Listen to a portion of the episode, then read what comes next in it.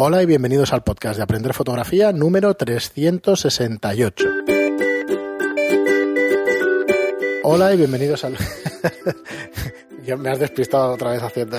Bueno, yo, yo es que Bueno, sigo la música. Hola, soy Fran Valverde y como siempre me acompaña Pera la Regula. Ahora tienes que decir el número del programa, ¿no? Bienvenidos. Ya está, ya Ah, está sí. dicho. Y hoy sí, también me- me tenemos público aquí en directo. Muy bien, pues bienvenidos. Ya sabéis, eh, vamos a grabar estos tres programas. Llevamos dos y bueno, creo que Llevamos se quedará. uno. Llevamos, bueno, es el segundo. Claro. Ah, vale, Ya, como si lo hubiéramos Me hecho. despistas, me despistas. Como si lo hubiéramos hecho. Nada, muchísimas gracias a todos por estar ahí. Recordaros que nos lo recordé en el anterior programa, eh, nuestra plataforma para aprender fotografía de la manera más fácil y rápida, que es aprenderfotografía.online. Eh, y nada, echarle un vistazo si no conocéis la plataforma. Llevamos 27 cursos ya con el, de, con el del día 15 de bodegón de, de botellas, de cristal y de botellas. Y el próximo, estábamos ahí, yo te iba a proponer, pero en lugar de hacer el bodegón de Flash, hacer primero el de bodas. ¿Por qué? Porque va a ser la temporada ya. En mayo, junio empieza temporada de bodas. el- el y hotel hacer el de full, teórico. ¿no? El Hacer el teórico. teórico. Ah, vale. Y luego hacer un práctico. Bueno, lo que hicimos en el último curso presencial. Entonces, bueno, ya el teórico básicamente es son mm, todos los consejos previos antes Sí. de, afronta- de afrontar una boda, los aspectos legales que hay que tener en cuenta. mm, No, lo del tienes contrato para- y tal. Sí, sí, para sí, un rato, puede ser muy interesante para gente incluso que ya está haciendo fotografías de boda, pues igual le puede aportar otra visión. Efectivamente. Y Sí. luego ya, pues sí, luego ya trasladarnos al hotel y eso y hacer alguna, hacer un curso ya de pr- práctico. práctico. Eh, entonces, bueno, dicho eso, hoy queríamos hacer un programa que normalmente, a ver, tú la descripción para, vamos a tocar la clave alta y la clave baja. Y normalmente, pero tú lo, lo tienes muy claro y entonces la definición es súper fácil y súper sencilla. Pero vamos a intentar ahondar un poquito más en lo siguiente. Vamos Bueno, a explicar. sobre todo que quede claro que no es una clave baja y que no es una clave alta. Efectivamente. Y luego dar consejos pues para poderlos hacer eh, en condiciones. Entonces, Si se entiende lo que es, Claro. seguro que todo el mundo lo tiene claro. Yo te iba, te iba a proponer, eh, si quieres hacer una definición rápida y luego entrar en una explicación rápida también del histograma y luego ya entrar en una clave alta, pues lo podemos hacer con estos componentes, con esta iluminación, de esta manera. ¿vale? Vale. Entonces, si te parece, pues nos A ver, explicas. Vamos a diferenciar entre lo que es aparentemente una clave alta y lo que lo es de verdad. Correcto. ¿Vale? Bien. Eh, una clave alta es el predominio de luces altas en la escena. ¿Vale? Si hacemos una Correcto. foto al cielo, es una clave alta. Vale, tenemos Ya el está. histograma hacia la derecha, aunque No ahora hace lo falta nada más. Vale. Vale. Entonces, lo que no podemos hacer es a una persona de Senegal, de piel oscura, porque puede haber en Senegal blancos, ujú. eh, hacerlo como una clave alta. No se puede.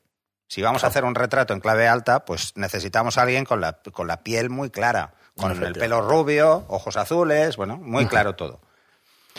Si no, no será una clave alta. Si vestimos a alguien de negro, no va a ser una clave alta. Mm, No. Entonces, si lo que queremos es que el predominio de luces altas en una clave alta, tenemos que buscar una escena de luces altas. Donde, y esto aquí discrepo con muchos de, de los teóricos, debe haber al menos algo negro. Lo suficientemente pequeño para llenar ese histograma, para ir del negro al blanco, pero con la mayor parte de información Vale. en luces altas. Para los que nos escuchen por primera vez o se inicien en la fotografía y eso, cuando hablamos de histograma, el histograma representa los niveles de luminosidad de una escena. Lo que nos va a dar el histograma es la, la captura que hemos hecho. O sea, esto de ir a buscar un histograma específico, salvo que vayamos a hacer una clave alta o una clave baja, Claro. no tiene sentido. Pero es que es la representación de la fotografía que ya he hecho. Si la fotografía tiene más luces o menos luces, o tiene más tonos o menos tonos, pues es lo que hay. Claro. No, no, no. El buscar el, el- Es que yo he llegado a leer en sitios que hay que buscar el histograma equilibrado. Y digo, Sí. bueno, ¿qué es esto? del histograma información en todos los tonos, En bueno. todos los tonos. No, esto, si la escena tiene todos los tonos, si no, ¿para qué? O sea, si tienes todas las luces, vale. No sé, por buscar alguna explicación, podría ser alguna reminiscencia de, de los paisajes típicos, que deben tener muchísimos tonos, porque es eso un, no es lo un explico, poco una reminiscencia quizá de lo que mm, buscábamos o de lo que se hacía más en químico y era buscar ese equilibrio, de- pero no de tonos, sino de, de contraste, un equilibrio en la- lo que nos va a enseñar el histograma es el contraste de la escena. Cuántas luces, cuántas sombras y cuánta cantidad de información tonal. Pero en digital hay un matiz que la gente no tiene en cuenta y es que cada paso hacia luces altas tiene el doble de tonos que el anterior. Sí. Si empezamos en negro, hay muy pocos tonos, y si nos vamos al blanco, hay muchos más tonos. Cuando hablamos de textura y hablamos de niveles, hablamos de tonos. El histograma que estamos viendo nosotros en las cámaras es un histograma basado en 8 bits de cálculo y por lo tanto no hay más de 256 tonos. O sea, no hay más. Entonces, si, si, por ejemplo alguien ve que se le van los tonos para arriba, que se olvide, porque da igual, esto no importa. 256 rayitas. No, no, horizontal. tonos- los tonos es hacia Es, arriba. a- es hacia arriba. Y derecha e izquierda es luz. Vale. Es sombra, luces. Ajá. Sombra a la izquierda, luces a la derecha. Luces a la derecha, a no ser que a alguien se le ocurra hacer un histograma al revés. Al revés, que la lía, pero bien. La lía bien. Bueno, en uno de los ejercicios de virado blanco y negro, Sí. como hacemos, eh, en uno de los ejercicios hacemos un paso alto Al invertido. final, ese no lo he visto. Sí, pues este tienes que verlo. Pues sí. Hacemos un paso alto invertido. En el paso alto invertido, como la imagen está invertida, el histograma está al revés. O sea, la curva de tono se ve al revés. Entonces, donde subes luces, subes sombras, donde va al revés. Sí. Entonces, eso despista un poco al tratarlo. ¿no? Pero luego digo, bueno, si no lo queréis hacer aquí, lo dejáis y luego entráis en la curva y ya está bien. Ahí ya está. Eh, lo realmente importante cuando nos planteamos hacer una clave alta es tener en cuenta sobre todo qué estamos fotografiando y si lo que estamos fotografiando es una clave alta. O sea, una clave alta no es una foto sobreexpuesta para que predominen luces altas. Me O acuerdo sea, haber hecho una una escena Sí. no es hacer una clave alta. ¿Vale? Porque si la piel tiene que estar en la zona 6 y la llevamos a la 7, se ve más clara, pero no es su zona. Claro, yo recuerdo haber hecho una foto de mi hija y decir, bueno, una clave alta, como cuando empiezas en fotografía, quieres Sí. irte a los extremos y hacer de todo, pues clave alta, pues entonces eh, sobreexpones un punto, un paso o como queráis llevarlo y bueno, Una- quedaba muy chula. Una cosa es que tú Pero quieras claro. desplazar las luces para que la piel tenga una sensación más clara. Es más o menos lo que conseguí. Pero eso no es una clave alta. O sea, no podemos coger y hacer con una chica nórdica una clave baja. Un aprovechando que en, que el público está también Natalia, que se ha quedado pues con Natalia es ideal para hacer claves altas. Efectivamente, Porque tiene el pelo claro, aunque tiene bastante tono en el pelo, Sí. Tiene el pelo claro, pero tiene la, la tez muy clara. Entonces es relativamente sencillo hacer una clave alta con ella. Simplemente le hacemos un retrato con el pelo recogido en un fondo blanco y ya tenemos una clave alta. Y no tiene por qué ser un fondo blanco, puede ser crema, puede ser otros tonos que no sean tan blancos o Cualquiera mejor. que sea luces altas. ¿Vale? Incluso el- Mira. lo que decías del cielo celeste y tal, o sea, un cielo Os- también. os- yo suelo poner como referencia dos fotos eh, de pieles caucásicas, una en clave alta y una en clave baja, muy evidentes, que es, es el libro de iluminación, de, que lo hemos comentado más de una vez, que del su- David Prakel. sí. del David Prakel, que en su portada tiene una clave alta y una clave baja. Es verdad. La clave alta es la misma persona caucásica mm, con una piel muy blanca y la clave baja es la misma persona con la cara pintada de negro. No trabajando, sino pintada de negro. Pintada pero sí, de como si tuviera grasa en la, Grasa en en la la cara. cara. y eso sí. Ahí sí que es una clave baja, pero si te fijas, en una el fondo es blanco y en el otro el fondo es negro. Sí, totalmente. Entonces, si lo que queremos hacer es una clave alta, el predominio de luces altas. ¿Eso qué quiere decir? Que el histograma esté más a la derecha, pero que llegue hasta la izquierda es lo ideal. Porque en un retrato siempre hay negro, aunque solo sea la pupila, pero siempre hay negro. O los agujeros de la nariz. O sea, están en sombra, o sea, algo se van a ver. O si tiene la boca ligeramente abierta, hay sombra en el fondo. ¿Vale? Esos detalles. O incluso la propia sombra del pelo. Aunque sea rubia, genera sombra. O sea, esa sombra debe aparecer. Si eso lo reventamos, Está sobreexpuesta. está sobreexpuesta. Y si queremos hacer una clave baja, pues lo ideal sería coger a alguien con la tez muy oscura. O sea, hacer un- una clave baja con una nórdica, si no lo pintamos a la chica, la pintamos de negro, pues no va a ser así. Entonces, ¿qué va a pasar en la clave baja? En la clave baja tenemos menos tonos, en sombras que en luces. Entonces, ¿cuál es el problema? La clave baja es mucho más difícil de hacer que la clave alta en digital, porque se empastarán los tonos mucho antes. Vale, yo tengo Si muchísimas nos vamos preguntas. demasiado a la derecha, ahí a la izquierda del histograma, nos va a pasar esto, que vamos a perder tonos y enseguida vamos a entrar en negro puro, en ausencia de luz. Entonces hay que jugar muy bien con ese equilibrio. A ver si te puedo meter en algún brete que no lo consigo, Intenta. lo- no lo Claro, consigo sí, nunca. sí, sí. Eh, ¿Qué tipo de iluminación podemos usar para clave alta? Y entiéndeme, lo que quiero decir es que me sirve todo tipo de iluminación. ¿Puedo poner luz dura y luz blanda o no? ¿O he de ir Por supuesto. dirigido? No tiene nada que ver, Nada ¿verdad? que ver. No, ¿Yo no. puedo utilizar luz dura para hacer una clave alta? Sí, sí, igual. Exactamente igual. Pero no tendremos más sombras en la luz dura o... Claro, es el Te contraste. va a ¿no? ayudar en las, te va a ayudar, por ejemplo, en una clave baja, genera, proyectar una sombra muy oscura, pero ya vas a buscar un fondo oscuro. Entonces no vas a ver la sombra. Mira, si tenemos un fondo negro y la sombra es negra, no la vas a ver. Vale, eso en, en el caso de una clave baja. Y en una clave alta, cuando pongo una luz muy dura, Vas a ver una sombra, pero es que, a ver, de entrada hay que diferenciar qué es luz dura y qué es luz blanda. ¿eh? sí. Una luz dura es una fuente de luz pequeña. Punto. Sí, sí, el flash con el reflector Y ya está. y ya está. El flash desnudo es, es dura porque es pequeño. No, claro, quizá en una clave alta no debe aparecer esa sombra de, de picar la luz, debe jugar con ella para que no- Bueno, lo ideal sí. sería jugar en una clave alta, lo ideal es jugar a perder parte de ese contraste que nos va a dar un rango de, so- de- de sombras. Entonces, las luces frontales son las que solventan mejor este tipo de situaciones. Si os fijáis, mucha gente hace claves altas eh, con, con ring flash. Es Como, lo decíamos al ring flash, que le dimos un nombre a raíz de la pregunta de un... de un Porque era mezclado con el programa del Buenafuente, pero ahora no me acuerdo. bueno, es igual. sí, sí. Si alguien se acuerda que lo vuelva a decir. Eh, entonces hay gente que utiliza este tipo de dispositivos porque lo ponen muy fácil, porque no hay sombras. El Ring Flash no se creó para hacer retratos, se creó para fotografía científica. Porque mm, puedes hacer fotos a objetos sin proyectar sombras y verlos. Sí, de hecho lo utilizan los dentistas alrededor del, del objetivo, sí, sí, es verdad. Es CSI total. Bueno, en fotografía forense se utiliza. sí, por y los dentistas también, para hacer justo, bueno, para hacer la, Sí, sí, sí. las Entonces, fotos de cómo estás antes. Tiene esa ventaja, pero realmente no necesito nada. Yo cojo a una chica de, o un chico de piel caucásica, le pongo un vestido blanco en un fondo blanco y es una clave alta. No tengo que hacer nada. Ilumine como ilumine, será una clave alta. Claro.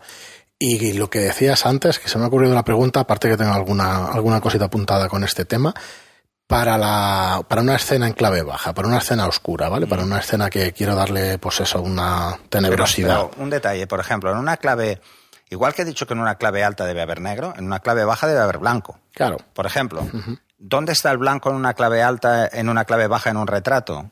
¿En la conjuntiva del ojo o en los dientes? Bueno, si es muy fumador como yo, no será tan blanco los dientes. Ya te puede tener el pelo grisáceo o el pelo. No, sí. pero en zonas pequeñas es lo ideal.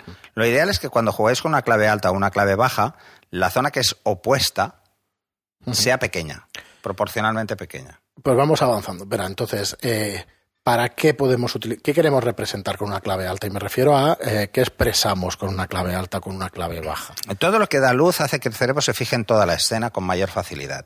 Si hacemos una clave baja, fijaros que enseguida vais a ver los ojos porque es lo único blanco. Vale. ¿vale? Si lo hacemos en una clave alta, mm, vamos a ver los ojos porque el iris, ay, perdón, la pupila es negra. Pero es una foto como más. eh, evoca como más tranquilidad, como más suave, como todo muy. Claro, tiene menos contraste. Las dos escenas tienen poco contraste. Lo que pasa es que la sensación es que nuestro cerebro las cosas que son muy oscuras las ignora rápidamente. Y nos vamos a fijar en las cosas que brillan. Somos como los avestruces, ¿no? Que hay algo que brilla y se lo comen. sí, como las pues igual. O, la- o los cuervos hacen lo mismo, ¿no? Vamos a lo brillante, a lo que tiene luz. Que nos llama la atención, claro. Sí, entonces este es el tema. Una clave baja. A ver, la clave baja ideal y que todo el mundo lo tenga claro es un minero saliendo de la mina. Déjate con toda la cara llena de hollín. Esa es ideal. Porque es igual que sea de piel caucásica. Va a salir toda la cara negra. Y es una foto como muy evocadora. El fondo de la mina, todo oscuro. Claro, la misma pregunta que en una clave alta. ¿Puedo poner entonces un ventanal grande, una, un- una ventana que tendrá bajo contraste o que tendrá bajo para Lo que vamos una a clave jugar, baja? a ver, lo ideal cuando vayáis a plantearos hacer una clave alta o una clave baja es no incrementar más el contraste de lo que ya está. Si iluminamos con luz dura vamos a generar sombras oscuras, entonces mm, es más fácil que se os vaya de madre. Por ejemplo, en una clave baja aparezcan en la frente, si es un retrato, brillos que os van a romper la clave baja. Brillos en, en la piel. Las personas de, de tez oscura tienen más intensidad, el brillo se nota más que en las de tez muy clara. Cuanto más pigmento hay, más fácil. Cuanto más pequeña es la fuente de luz, más fácil que se vea pequeña. ¿Mm? Si cogemos una ventana muy grande, que tenemos una luz más blanda y al mismo tiempo es como si usamos una ventana, esa luz, es, eh, esa luz la hemos filtrado, es una luz más difusa, tenemos una sombra muy clara, pero tenemos un brillo muy grande, porque el brillo es proporcional al tamaño de la fuente. Lo que vemos cuando vemos el brillo de algo en un retrato o en cualquier cosa, estamos viendo la fuente. Si usamos luz dura es una fuente más pequeña y el brillo es más pequeño. Eso hay que también tenerlo en cuenta. Es mucho más fácil controlar la luz dura porque es pequeña que la luz eh, suave porque es más grande. Claro. Al menos dónde va a estar el brillo. Sí, lo hemos visto en el curso de bodegón, lo hemos visto clarísimo. Eso es así. O sea, entonces, estos detalles pueden ser importantes para variar ligeramente el mensaje.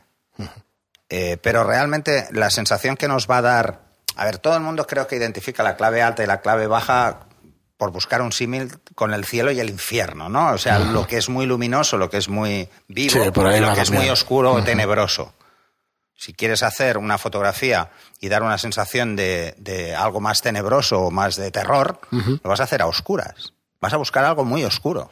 Claro. Si os fijáis, antes mirábamos ilustraciones precisamente, Sí. te das cuenta de que dan esa sensación con mucha facilidad y casi siempre están trabajando en clave baja. Sí. Están buscando que la piel Sí, esté es que en una sombra casualidad que hemos visto el libro ese y digo, mira, no lo tenía todo el rato en la cabeza. Otra de las cosas que se suele hacer para hacer una clave baja con una persona que es caucásica es hacer una foto en una zona mm, que es sombra y que yo quiero marcar la sombra. ¿Mm? Entonces no ilumino para darle la luz a todo el rostro, sino solo una parte muy pequeña, por ejemplo los ojos. Entonces el resto queda en sombra y los ojos en luz, o un ojo en luz. Sería otra opción. Vale.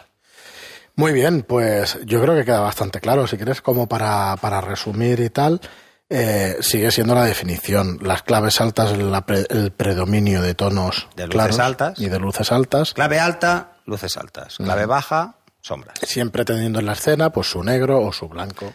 Eso es, eso es algo que yo aconsejo a la gente que haga porque entonces se dará cuenta de si lo ha hecho bien. A ver, no es necesario que tengamos eh, negro en una clave alta ni blanco en una clave baja. No es necesario. Puede no existir. Porque es predominio de luces altas o predominio de sombras. Puede no existir. Pero ¿por qué os digo que es bueno que en una clave alta haya negro? Porque si no hay negro, hemos sobreexpuesto. Si, por ejemplo, el- el- la pupila no se ve negra, hemos sobreexpuesto. Si se ve gris, queda muy mal. Y luego está la trampa, ¿vale? El decir, bueno, pero es que yo quiero forzar, quiero subir un paso la piel. Por ejemplo, tengo una piel caucásica nórdica que estaría en la zona 7 y la quiero llevar a la 8. O sea, quiero que esté muy cerca de perder textura, ¿vale? Y la quiero subir una zona. Vale, es perfecto, es razonable. La subo una zona. Pero entonces, ¿qué va a pasar? Que la pupila se va a ver gris. Un gris oscuro, pero gris. No se va a ver negra. Bueno, pues eso es fácil porque retoco solo la pupila y ya está. Y ya está. Pero hay que tener en cuenta que luego hay que estrechar ese contraste, porque si no, no va a aparecer ese negro. Escoger las sombras y trasladarlas un poco por si han ido demasiado a la derecha, pues subirlas. Esto es muy fácil.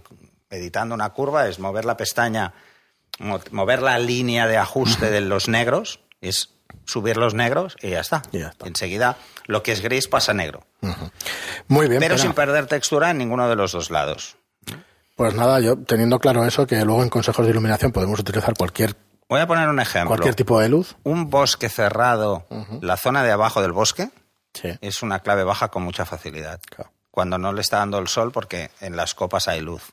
Pues dejar que entre un pequeño punto de luz de un rayo, sigue siendo clave baja. tendremos una clave baja, pero hay un punto de luz que nos dice que la foto está bien expuesta. Simplemente es eso, ¿no? O sea, el intentar evitar que la gente confunda sobre todo lo que- entre clave alta y clave baja con una foto sobreexpuesta o subexpuesta, porque no es lo que es.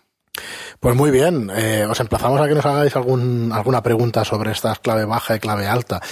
A mí me gusta, siempre que hemos hablado del tema, es que... Hay muchas escuelas ¿eh? sobre esto. Yo doy sí, la mía. Lo que pasa es que, o sea, lo, lo, Lo que me simplificas bastante. hace muchos años. Claro, pero es que tiene sentido que sea, que sea de alguna manera así.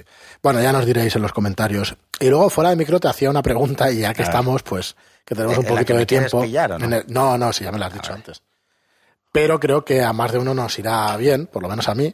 Te decía que, que ahora marchaba de Semana Santa y tal, y bueno, Ah, tengo sí. que hacer las fotos de, de nazarenos, de procesiones y todas estas historias. Y claro, sigue siendo eh, a unas horas intempestivas, con unas claves bajas alucinantes. No. No, hay muchas cosas brillantes ahí, no es muy difícil hacer. Bueno, no, a donde voy, Una cosa es a que donde sean voy no hay zonas oscuras. ¿eh? Muy oscuras. eso sí, Muy eso es otro oscuras. tema. Vale. Bueno, hay luces en las calles y es bastante oscuro. Entonces me planteaba en la Leica meterle un flash. Entonces, la zapata, como los flashes que tenemos aquí en el estudio, Nikon o, o Canon, te preguntaba que qué podía hacer, si necesitaba un cable especial para poderlo sacar de cámara o si me das algún truquillo. Vale, hay, para- hay una forma muy sencilla para usar el flash que no sea de tu cámara, pero solo va a funcionar en manual. Eh, eh, eh, mm, es que no es un truco, es simplemente hay que anular los contactos porque no se corresponde de TTL, no se corresponde. Pero todas las cámaras de zapata universal o de zapata mm, estándar, Sí, que son prácticamente todos los fabricantes, incluso Sony antes no lo era y ahora sí, y ahora ya se ha pasado. se han pasado. Antes tenía- había que Es que poner con un Sony adaptador a la teníamos zapata problemas reales en estudio. en estudio porque no iban los disparadores de radio. Entonces, un, tru- un- un truquillo muy sencillo para usar un flash de una marca que no es la tuya y usarlo en manual es simplemente coger, poner un poco de celo con un ligero agujerito para que solo sobresalga, o sea, solo pueda entrar el pin en el central, que es el de sincro. Vale, o sea, el punto central de las zapatas es Todas de las zapatas, fijaros que tienen eh, Tienen cuatro, como sí, cuatro o cinco, o depende cinco. de la- del fabricante, y la distribución es diferente en cada fabricante. Sí, Esto lo que hace es que vendan sus flashes. sí, sí, o los flashes que hay para esas cámaras, ¿vale? Vale, pues estos son para el ETTL. ¿Mm? Si yo los anulo, el flash se va a comportar como un flash de estudio, solo con el sincro. O sea, solo está, le va a decir, oye, Orden de dispara, disparo, ya está. y punto. Ni te va a dar la distancia, porque no recibe la información de la focal. No, para eso tendré que darle... Tienes que hacerte una tabla. No te va a dar la distancia. Si tu flash da la distancia, no te la va a dar, porque en el sincro solo hay señal, nada más. Pero vas a poder hacer fotos con un flash que no es de tu marca. Pues esa era una. Y luego para separar el flash de la cámara y eso al final con un disparador de estos haciendo lo mismo puedo hacer puedo hacerlo de esa igual. manera, ¿no? O A sea, le ver, meto el disparador en la cámara que Yo me lo que te sincronice con el flash de fuera y lo ya que está. te ¿no? puedo es dejar si quieres mis fotics, Sí, te- me parece que trajiste que tengo yo. ¿vale? Sí. Entonces es simplemente ponerlo en el fotix, poner el flash y ya está, porque el disparador le va a dar igual porque Claro. si no es TTL, en el- los míos no lo es. Hay dos No, modelos. que Hay no. el modelo que es TTL y el modelo que no lo es. Yo no quiero TTL. No, pero es que aparte nada. no, yo prefiero practicar todo lo que vamos escuchando. En manual. Todo lo que te voy escuchando en los ¿Cuál es la ventaja de trabajar en manual? Que una vez has ajustado la distancia, paso arriba, paso abajo y multiplicas por dos la distancia. Pero es que con Se lo cámaras. voy a poner fácil a, a- a Javi. Mm, Si tienes en la cabeza la ley inversa y sabes que cada vez que doblas la distancia, ¿vale? Sí. Caes dos pasos, pues ya está, es así de fácil. Sí, de hecho, o sea, además esta cámara es súper. Bueno, Mira, igual que las, las Si la profesionales pones a con las dos ruedas se cambia muy rápido. y estás en esta igual. F8, sabes que a cuatro metros da F4. Eso. Ya está. Cinco, Es que es así. Mm, Es la inversa. Y si Ah, estás a abre el dos diafragma. metros y te da F8, si lo pasas a uno, te dará F16. O sea, es que es lineal. Ya veremos porque lo quiero com- combinar con, ¿Eh? con lo de la fotografía a baja velocidad y todo el rollo. Pero bueno, por lo menos No, estar es lo entretenido, mismo, ¿sabes? Es lo mismo. Sí, Cuando claro, trabajes pero- en fotografía a baja velocidad de obturación, Tengo que tener la obturación y entonces jugar pero tú tienes que iluminar el motivo igual. Está a dos metros, a dos metros. ¿Qué vas a hacer para que es algo que, que te lo va a poner un poquito más fácil? Si el motivo va a recibir luz al margen de la que da tu flash, habrá suma de luces porque bajas la que obturación. Lo que vas a hacer es, es muy simple, ¿eh? Con un tercio de la distancia, o sea, si las personas están a un metro y medio, pues tú le dices al flash que dispare a un metro. Y así ese- eh, esa suma de luces no te va a fastidiar. Pero si lo que quieres es congelar ese primer plano, si está a dos metros, a dos metros. Sí, que mira, ahora me has recordado que. Piensa que tú tienes toda esta obturación, pero el destello es solo esto. Claro. O sea, lo que va a dar la iluminación es el destello. El resto lo que va a hacer es coger sobre todo la luz que hay El en el fondo, el ambiente y tal. No si a la lo que persona le da o no le da. Sí. Solo vigila cuando vayas a hacer esta foto si, por ejemplo, hay un costalero ahí aguantando, si tiene una, Una farola. una farola o un, o un farolillo de estos que llevan algunos, pues muy cerca de la cara. Bueno, no sé cómo se llaman exactamente, pero creo que se llaman manolas. Las que van con la vela, estas que van con, Sí. con todo de Ah, negro sí. y tal. Pues llevan la vela y tal. Digo, mira, a ver si suelo, a ver si Sí, puedo pero captar que la algo. luz de la vela Ostras, está muy por debajo es de la muy por debajo, entonces esta es una de las ventajas. O sea, cuando queráis hacer fotos a alguien que lleva velas, y además hicimos un ejercicio aquí el otro día, Sí, por eso, por eso. Intentaré. alguien que lleve velas, eh, lo importante es jugar con la obturación, porque si le metéis un flash, la vela desaparece, Claro. ni se ve. Claro. Parece una vela que no está encendida. Es lo que quiero intentar, que hay, mo- hay momentos en los que están quietas con la vela y digo, a ver si soy capaz de...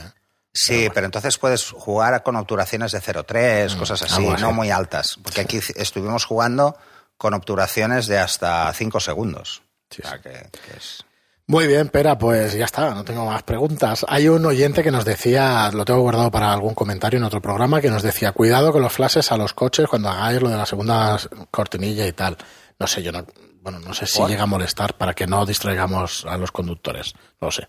Yo creo que no llega a molestar a nadie. A ver, hombre, si le. A ver, estamos Claro, hablando no, de flash de zapata, de ¿eh? Claro, claro. Eh, Se ve más dispara. el flash del radar. Yo diría ya que te lo digo yo. Y ¿eh? las luces que vienen de frente se ven más que eso. Mucho pero más. Lo que A ver, es que, bueno, no estás evidentemente lo que no vamos a hacer es si pasa gente, Deslumbrarla. deslumbrarlo. Pero un flash ni, ni lo Yo, pues, verá. si lo habías hecho, digo, Se pensa- ¿Sabes qué es lo que va a pensar la persona? Es que le ha hecho una foto a un radar. Es posible. Es muy posible. O sea, Muy bien. Pues nada, eh, como siempre os digo, muchísimas gracias a todos por estar ahí. eh, agradecemos además, muchísimo. perdonar, ¿eh? No hace falta que sea muy potente. Estamos jugando con una situación en que hay muy poca luz para la cámara, no para el conductor. O sea, eh, antes, por ejemplo, que hemos salido de, de- Les he puesto un ejemplo muy tonto, y es que estábamos una- en una calle con todas las columnas y mirábamos y decía, está en sombra, no va a salir nada. ¿Os acordáis que me lo habéis dicho? Y le digo, no, lo que pasa es que el ojo tiene mucho más rango dinámico y no vemos ese cambio, pero mirar la foto, ¡pam! Y si, si en la foto se ven las columnas como entran los rayos de luz. ¿Por qué es esto? Porque estamos jugando con un, con un contraste más estrecho y entonces el paso de luz a sombra se ve. Claro. Nuestro ojo no lo ve. Entonces esto es lo mismo que si cogemos un flash y estamos en, en una calle como Paseo de Gracia, que aparentemente hay mucha luz, pero que para mi cámara no hay. Claro. Sí, sí. de noche. No hay luz, yo veo todo perfectamente. Hay un destello de flash corto, porque Ya, es un destello a baja es potencia, no, mucha cantidad. no es mucha cantidad. Muy bien, pues como os decía, os agradecemos muchísimo las reseñas de 5 estrellas en iTunes, que sepáis que es con lo que más nos ayudáis porque nos dais muchísima visibilidad y vuestros comentarios y me gustan en iBox. Gracias y hasta el próximo programa. Hasta el siguiente.